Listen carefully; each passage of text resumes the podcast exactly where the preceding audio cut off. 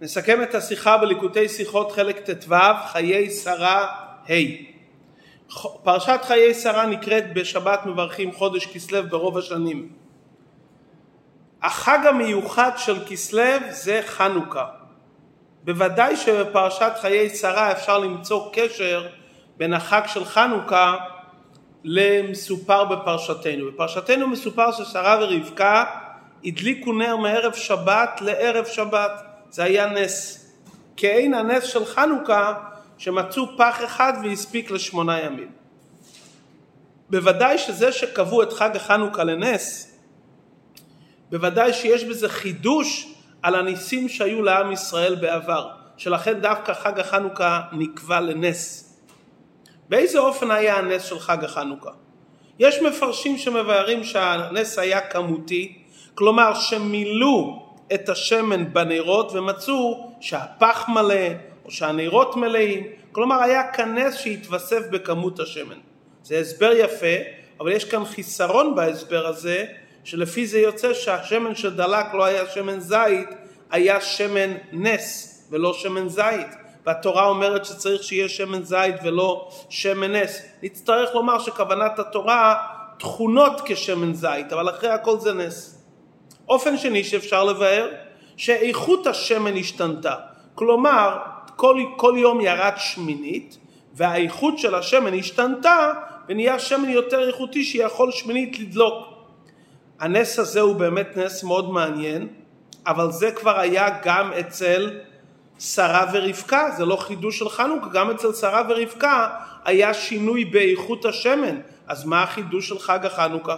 וגם אם נאמר שהנס היה כמותי, מצינו כעין זה אצל אלישע עם האישה שהוא אמר לה אסור שמן והוא אמר לה תצקי על הכלים והשמן יתווסף באופן כמותי. לפי ההסבר שהשמן היה איכותי יותר, יש לנו שאלה, הרי ההלכה אומרת שצריך לתת מידה מלאה, חצי לוג וכלי שרת מקדשים מלאים. אם כן, בכל אחד מהניסים, אם נאמר שהנס היה כמותי, דבר ראשון זה כבר היה בהיסטוריה, אצל שרה ורבקה, ודבר שני יש לנו בעיה שזה שמן נס ולא שמן זית.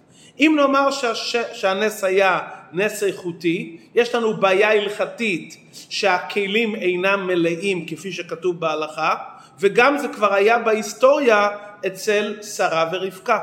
על כורכך שיש אופן שלישי לבאר את הדברים, שלא יהיו הקושיות וגם שזה יהיה אירוע שלא היה מעולם.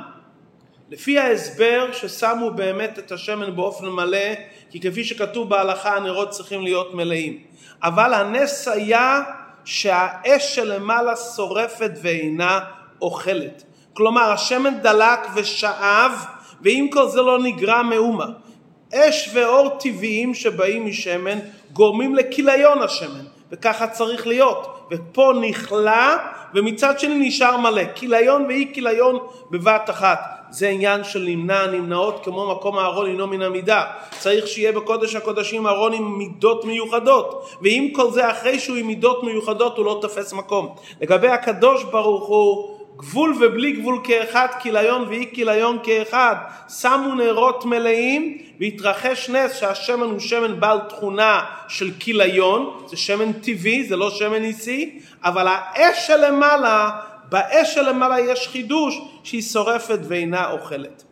לפי זה הנס גם היה בכל רגע ורגע, כי לפי שני האופנים הראשונים הנס היה רק ברגעים מסוימים. התווסף כמות השמן, השתנה איכות השמן, אבל זה לא היה בכל רגע ורגע ממש. מה שאין כן לפי ההסבר הזה של נמנע הנמנעות כיליון ואי כיליון זה היה ממש בכל רגע. לא רק ברגע שהתווסף הכמות או ברגע שהתווסף איכות השמן ורק ראו את זה בהמשך, אלא באמת הנס היה בכל רגע ורגע.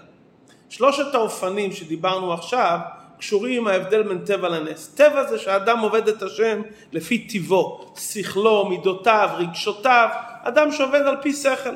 נס שאדם עובד את השם למעלה מטעם ודעת, בקבלת עול, במסירות נפש. ויש בזה כמה אופנים. יש אדם שמתחיל את היום בקבלת עול ומסירות נפש, קריאת שמע, אבל אחר כך כל היום עובד בצורה מסודרת, טבעית, על פי טעם ודעת. כלומר, נשאר לו רושם מהמסירות נפש, אבל כל היום הוא עובד על פי טעם ודעת. זאת אומרת שהנס מתרחש רק בבוקר. יש אדם שעובד את השם וקבלתו למסירות נפש זה חדור אצלו כל היום. כלומר, הוא עובד במשך היום הרבה דברים, אבל כל היום נרגש בו עניין המסירות נפש שהיה אצלו בבוקר. זה קבוע בליבו ממש, לא ימוש מזיכרונו. כל דבר שהוא עושה זה חדור בתנועת המסירות נפש. ויש דרגה שלישית שאדם מתעסק כל היום במסירות נפש. לא רק שהוא מתעסק בעבודה רגילה שהיא חדורה במסירות נפש, אלא הוא עצמו מתעסק במסירות נפש כל היום. כמו רבי עקיבא שאמר כל ימי הייתי מצטער מתי יבוא לידי ואקיימנה. כלומר הוא היה בעבודה של מסירות נפש כל הזמן. באיזה אופן אנחנו צריכים לעבוד? בשנים כתיקונם שבית המקדש מאיר והכל מואר והשכל של האדם חי והלב שלו חם להשם כי יש גילוי אלוקות והעולם לא חשוך מספיק שהאדם יהיה לו קבלתו למסירות נפש בתחילת היום ויישאר מזה ראש לכל היום. אבל בזמן שיש חושך יחסי ארץ, אם העולם מעלים או מנגד, כאן צריכים כבר מסירות נפש, וזה תלוי. אם העולם רק מעלים על ההרגשה האלוקית שהשם בעל הבית על העולם, אז כדי לא למנוע בלבול בעבודה הרוחנית של האדם, צריך שיהיה לו את ההרגשה של מסירות נפש שתאיר אצלו כל היום.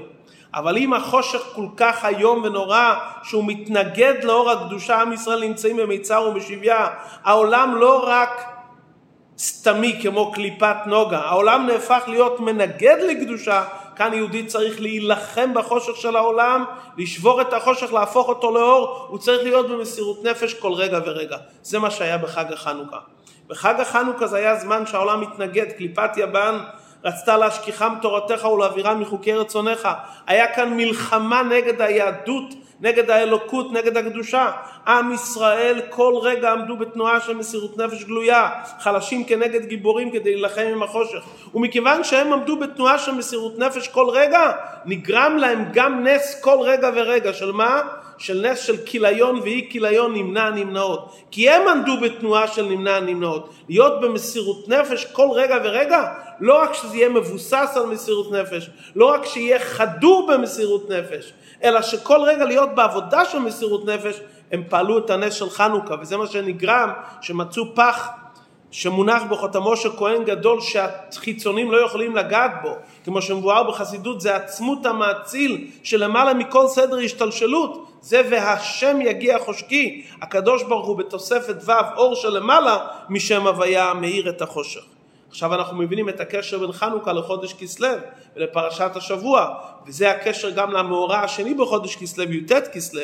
כל הגילוי של החסידות זה גילוי השמן שבתורה, רזין דה רוזין. מגלים את היחידה שבתורה, שלמעלה מהנפש רוח נפש חיה, למעלה מהפרדס שבתורה, וזה מגלה את היחידה של היהודי. עושים את זה באופן של יפוץ ומעיינותיך החוצה, כדי להאיר את החושך עד שיתקיים, שהחושך יתהפך לאור, בקרוב ממש.